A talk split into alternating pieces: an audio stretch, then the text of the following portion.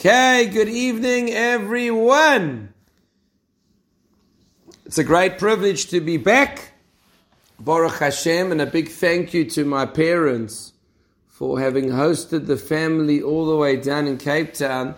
We make a little bit of noise, a little bit of mess, and uh, thank you very much for the trip and the holiday over there, Baruch Hashem. Subject of tonight's shiur is Tisha B'Av, using it effectively. Right? I think this is probably, I was thinking today, there are two events in the Jewish calendar which I think people dread on some level. The one is Pesach. They dread the cleaning. They may dread the matzah. And the other is, is Tisha B'Av in the nine days. They dread this, this period where there's restrictions on fresh clothes, meat, wine, washing, uh, eating, drinking, you know, and particularly the day of Tisha B'Av, which is so difficult because we need to be mourners. You know, it's, it's easy when a person, God forbid, loses a relative. So then he has a frame of reference, he's got a connection, and he naturally feels that loss. But by Tisha B'Av, it's very difficult, particularly in light of the fact that we're supposed to sit and be mourners for something that was destroyed so long ago. You know, to show you how far this goes. Let's say a person, God forbid, is actually a mourner for a relative and comes to Shabbat. So the halacha is he can come to shul. Why is he allowed to come to shul when a person is sitting shiva, he sits at home? Why is he allowed to come to shul? He's allowed to come to shul because the whole Kant's Klal Yisrael mourners on Tisha B'Av. So he goes and he mourns with them because they're also mourning. No prohibition of leaving a place of mourning. They're all mourning. How are we supposed to become mourners on this day? It's, it's very difficult to understand. Now, Chazal tell us the following principle. When it comes to imploring Hashem, there are two gateways we've got to get through. There's a gateway of prayer, and it's called the gateway of tears, say Chazal. And since the temple is destroyed, the gateway of prayer is much harder to penetrate. But the gateway of tears, Shari Demals Loininalu, that has never been locked away. You can always go in there. So, Chazal are teaching us, our rabbis are teaching us that the key to success is through crying, through tears. Okay.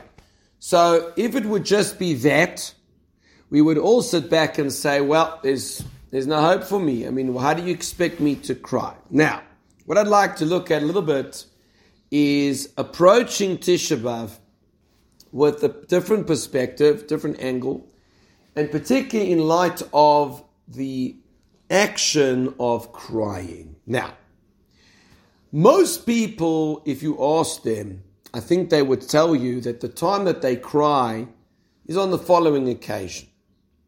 They cry when they feel desperate, they feel pain, they feel hurt, they feel down. And when they cry, they're going to cry privately. If they're going to be in front of other people, suddenly everybody kind of like lifts themselves above their feelings and holds it in, right? The classic example of a person who gets really upset and hurt and goes off to a side room to cry. People don't cry in front of other people. They don't want to. Why not? Because crying is a sign of weakness and a person doesn't want to be vulnerable in front of others. And furthermore, when a person cries, he often cries because he feels down and sad. Now, if that is crying of Tisha B'Av, then of course, none of us want to do that. Who wants to go and be miserable and sad? Who wants to go and expose himself in front of other people, right? People spend so much time making themselves look good, and now they're going to go and cry in front of others. Who's going to choose to do such a thing? But we know that tears can be for many different reasons. There's also tears of joy. You have a chasana, a wedding of someone you're very close to. Often you see, especially under the chuppah, the tears of joy. When you see someone who just got the most beautiful news. He was reunited with someone who didn't know what would be with them. There's tears of joy. tears can also be coming from a different place inside of us. It can be tears of Oh, amazing! Wow. Now, of course, that can't be Tisha B'av. So, what is the crying of Tisha B'av? If it's not a crying of sadness, it's not a crying of joy, then what is the secret? What is the, the, the method for us when it comes to Tisha? So I'll give you the following example. You take your car to a petrol station and you ask for petrol, and after you've caught your breath because you realize that the petrol price has skied in the most incredible way, and you're thinking, Oi Gewalt, how can it be? What happens is, is that the petrol attendant takes that sponge, that handheld sponge, and that squeezy thing which he uses to squeeze out the soap, and he cleans the windscreen. Before he cleans the windscreen, the windscreen's got marks on it, it's got dirt. And then when he, he squishes onto the windscreen and he cleans it, it's shiny, it's clear, etc. What's the idea? Tears can cleanse you. I want to give you a, an, uh, an, example of this. You know, there was a story in the war. The Kloisenberger Rebbe of blessed memory, who famously, and we've mentioned many times before, survived the war and was a tremendous source of encouragement to Jews in the displaced persons camps after the war. And there was a Yid there called Meshulam.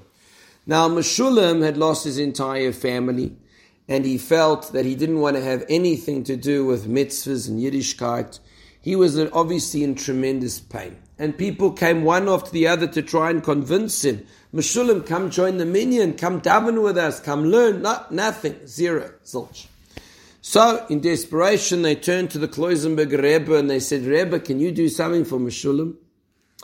So the Rebbe spoke to Meshulam. And he said to Meshulam, he says, what's, what's going on? And, and Meshulam said, you know, Rebbe, I came from a family, it was so big, so much, and all those people are gone.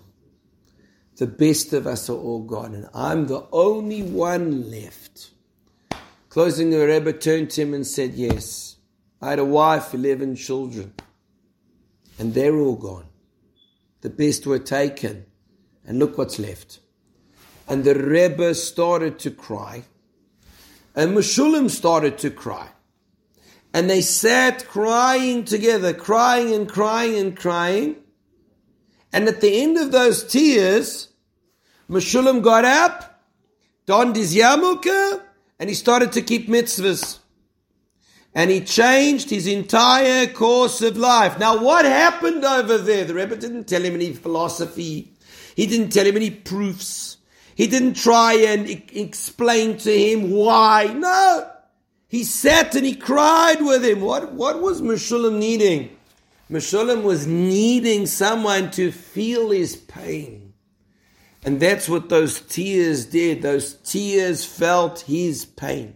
If we can cry because we feel the pain of missing something great, those tears can cleanse us. Those tears can heal us. Those tears can build. Okay. So our crying is not of sadness, our crying is not of joy, our crying is of a yearning. And when we cry, we show that it means something to us. Fine. So how can it mean something to me, a Beis Hamikdash, a house that stood 2,000 years ago? I got nothing to do with it. So the answer number one is, is the Beis Hamikdash was a source of a number of things for us that we all want today. Number one, was a source of blessing. You know, everybody looks to the economy today. We like to see is the rand flopping more? Is it flopping worse? Eskom, this, everyone's, you know, got their two cents worth. How to change it better? There's a simple solution. It's called having a Beis Hamikdash. When we had a Beis Hamikdash, Chazal tell us at the time of Shimon ben Shetach that the wheat kernels swelled up to the size of kidneys. The rain used to fall only at convenient times. Not when people were traveling on the road, but when we were sleeping in bed and not going out like Friday night, the rain came pouring down. When we had a Beis Hamikdash, the Jews could go up to Shalim, Pesach, Shavuos, and Sukkot, and there didn't need to be one border guard. Can you imagine? Can you imagine living in Israel not having to have a border guard? There was security, there was blessing, and more than that, there was wisdom. Like Yirmiyahu Navi teaches us that all his great wisdom and philosophy, where he was able to even outdo Plato, the famous Greek philosopher, that came from having a Beis Hamikdash. Who doesn't want to have the know how to deal with things? You know, we all lived through COVID and we saw how people had not the foggiest idea and everybody had new ideas and this idea. What to, imagine we have a Beis Hamikdash, there was clarity. Imagine having the clarity. When we had a Beis Hamikdash, we didn't have all the sorrows that we have today, the Chofetz Chaim tells us. All the sorrows and difficulties that we've been through, whether it's in the world of, of, of extremities, like COVID, parnasa problems, terrible tragedies. Tragedy we've had in our community now with this young Hatzola responder who had this aneurysm, this, this terrible thing with his brain. Can you imagine? A young father with kids. That's because we don't have a Beis Hamikdash. When we heard Dovi Hochstetter of blessed memory, who drowned off the coast of, of uh, Durban and left five orphans, that's because we don't have a Beis Hamikdash. So is there something to cry about? Yes. I cry because I want to have that blessing. I want to have that security. I want to have that we don't have all the sorrows. It's a crying of yearning. It's a crying of Hashem, I want that back. HaKadosh Baruch Hu, I feel that we're missing something over here. Now, there's no place on Tisha B'Av to sit and, and, and mope, to sit and be uh, miserable, to sit and say, Oi, Gewalt, look at this, look at this, and look at that. That's why I always say that if a person's going to watch videos on Tisha B'Av, documentaries, do yourself a favor and don't watch documentaries of the concentration camps and the Holocaust. Why? Because it's not going to help you achieve what we want you to achieve in Tisha B'Av. All it's going to do is make you angry, furious, upset, bitter, and it's going to harm your emunah. It's not going to benefit you. If you want to read stories about how Jews kept mitzvahs in the camps, you want to read stories about how Jews had to undergo challenges and had to meet those challenges. That's a different story. I'll give you an example.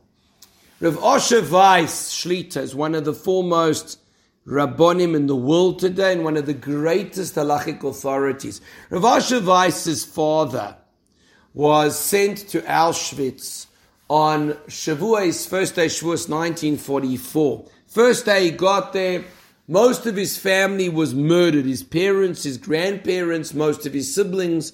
Him and a couple of siblings were told they could go to work. Second day Shavuos in Auschwitz, the Klosenberger Rebbe arrived. And when this, this Rav Weiss heard that the Klosenberger Rebbe arrived, so he heard where his, where his barracks was. And he went to a Jew in the barracks and said, listen, you so and so, yes, your son's in this barracks. Why don't we do the following swap? You go to the to my barracks, I'll go to your barracks. All we have to do is memorize the number. Because remember, Jews in Auschwitz, they're not people. They don't need to have uh, names. It's all numbers. So the guy said, deal. So he risked his life and he went in and he found the Klosenberger Rebbe and said, Rebbe, you're going to help me. He said, Rebbe says, why do you think I'm going to help you? He says, because we can talk in learning. Because we can learn Torah. You understand what we're talking about over here in Auschwitz? And this boy was an 18 year old boy. He went to the Klosenberger Rebbe. We can talk in learning. And the Rebbe, when he saw that passion, he hugged him. Because the boy said that if we talk in learning, we will prevail. If we don't talk in learning, how will we prevail? And they learned whichever time they could for 12 months in Auschwitz, and both survived the war. Klosenberger Rebbe blessed this young man, this 18 year old, that he would have a son who would be great in Torah, and that's Rav Osher Weiss. Now that's something that we can take something practical from. We can feel that challenge we can feel the Gehenna around us and we can draw direction and guidance from that. But just to expose yourself to murder, destruction around is not Tisha B'Av. It's not Tisha B'Av. Now, Rav Breitowitz brings down from the Maharal, and it's a Chazal that says this. Chazal say Moshiach was born on Tisha B'Av. Interesting enough, this was one of the arguments that the, the Christian apostate argued against the Ramban about a thousand years ago, about 800 years ago in Spain, when he was trying to prove Christianity right against the Ramban and prove Judaism correct. And one of the things he said was that, well, the Medrash says Mashiach was born in Tisha B'Av, right? The day the temple was destroyed. Must be that's Yoshka, right? So the Ramban explained that's not what it means. And the Maharal talks this out. It doesn't mean necessarily that Mashiach is going to be born on the day of destruction, whether then or later. It doesn't mean that. It means that according to how we yearn, how much can we lift it on the scales of desire for the Beis Hamikdash? That will bring the Beis Hamikdash back. That will bring Mashiach. According to what we want and how much we show that. That's Mashiach's born in Tisha B'Av. Tisha B'Av is our opportunity to show a yearning and a desire, even if it's hard for us. But we've got to know we've got a wonderful opportunity, and when we do that, we bring that Beis Hamikdash here and now. So, what am I supposed to do? I'm supposed to learn about what happened. I'm supposed to ponder the events. I'm supposed to crave and desire the Beis Hamikdash, and I'm supposed to cry because of what that means for me today. At least that. At least that. Understand that if I lived with the Beis Hamikdash, I would have a much more satisfying and serene life, and I don't have that now because we don't have a Beis Hamikdash. And the crying is a crying of yearning for it, not God forbid down, depressed, etc. That's got nothing to do with Tisha B'av. Now, one of the thoughts that a person can think on Tisha B'av is thoughts of teshuvah, of self-correction. Now, why is this so important? Because we know that Tisha B'Av is not in the Torah. Tisha B'Av is not something that the Torah mandates, and it only came about because of wrongs that we committed and the temple was destroyed. Which means that the way to bring it back is to correct those wrongs. Of course, part and parcel is we've got to desire it back, but we've got to correct those wrongs, and therefore, part of the avoid of the service of Tisha B'Av is to look into ourselves and try and chip away at something. You know, imagine an architect, and he's got this magnificent piece of stone, beautiful, massive piece of stone, and he's got to chisel out a form of something. When he chisels out and he makes it, there's a knock over here, there's a little shave there. Everything is done with exactness and with definition. We've got to try and do a little bit of that to ourselves. Some people feel, well, this is me.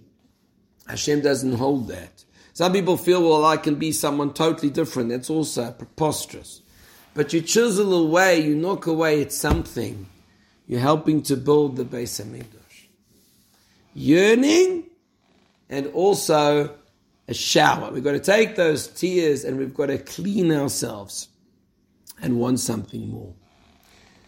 You know, Rav, Rav uh, Yechiel Spero, who's a famous storyteller, writer in America today with a Touched by a Story st- a series. Beautiful, beautiful stories, and very much in tune person. And Rav Spero brings down that when he was in Yerushalayim for Tisha B'Av, he went straight to the Koisel. He thought that would be the place for me. He goes to the Koisel and he was very disappointed. You know, it would have become very, uh, so to speak, you know, very uh, with pictures and superficial, and you know, a lot of gatherings, and let's see what's happening. He was missing heart. The next year, he went to a small shul in Mea Shearim.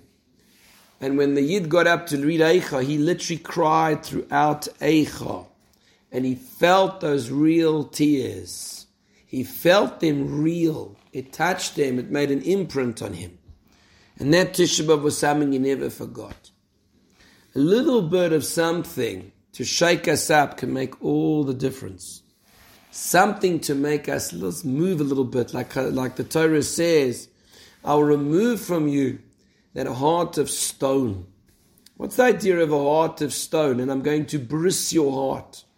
Because sometimes what we do is we put up a block, right? We have a feeling towards something. We have a draw towards our Kodesh Baruch Hu and we block it. No, I don't want to go there. Right? And we create a blockage.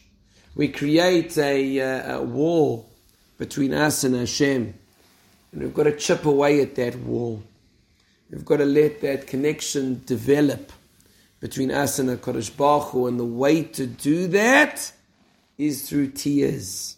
When we can cry that I want to be different. When we can cry that I want to have a different life. When we can cry because we lost something. A story of Grossman Shlita, who's the Rav of Migdal Emek in, in Israel and he's very special. Oyev Yisrael, he loves the Jewish people, and he's known as the rabbi of the jails. Right? He goes into the jails, and he's known to have been makar of many Jews in the jails in Israel. Tremendous personality, had more success rate than all the psychologists and psychiatrists. He was very successful, and he still is to this day. And he gives chizuk, he gives strength to uh, to Yidden, whatever they're in. And Rav Grossman tells over that there was a Yid who gave him a piece of a Torah scroll.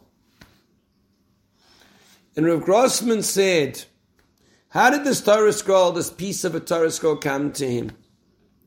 Because there was a Nazi who had ordered a shul to be destroyed. And he had felt bad about it, amazingly.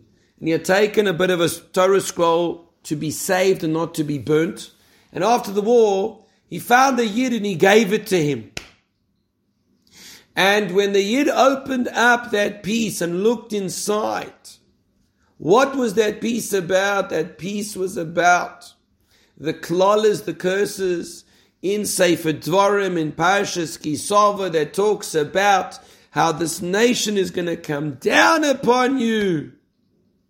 Can you imagine? of all the parts of the Torah, it should be that that was saved. The part that, is, that discusses and talks about, you know, precursor to all the, the difficulties we went through. That's because our Kadosh Baruch Hu was there, and He's here now today, and He's asking us to cry. And if I struggle to cry, let me think a little bit about issues that I've got in my life, problems suffering, difficulties. Cry not out of sadness. Cry not out of despair. Cry because you want it to be different. Cry because you're yearning for something better. Cry because you want that connection.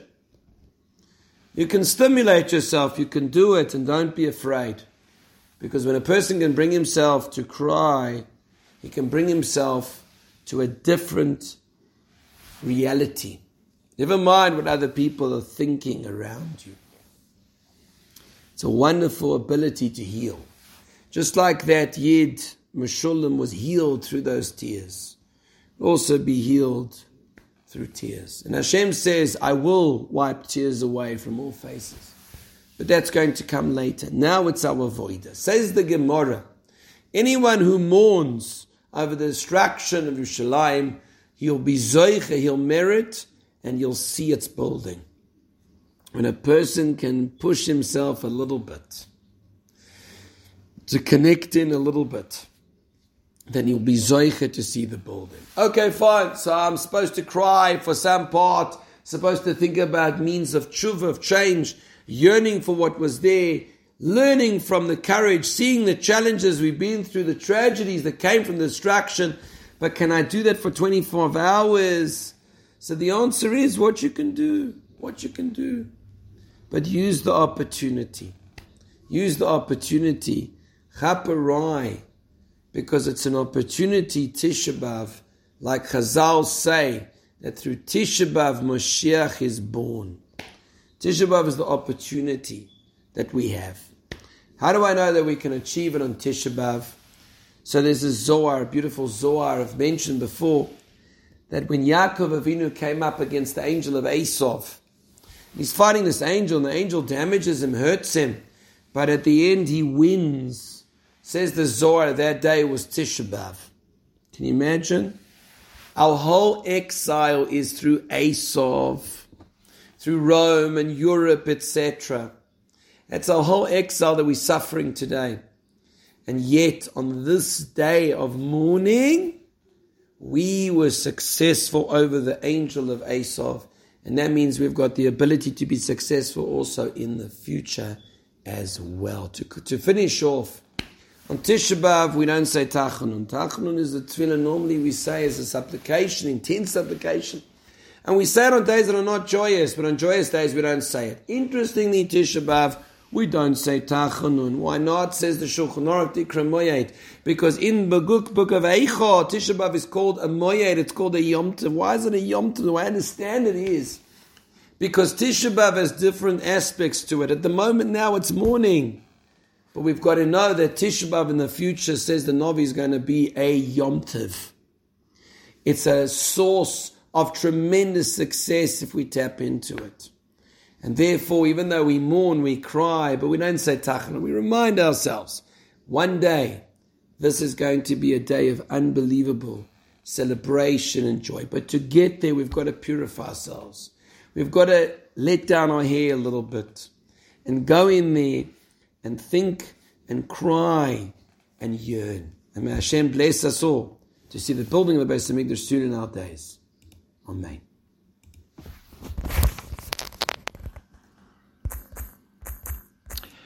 Okay, have a beautiful night, everyone.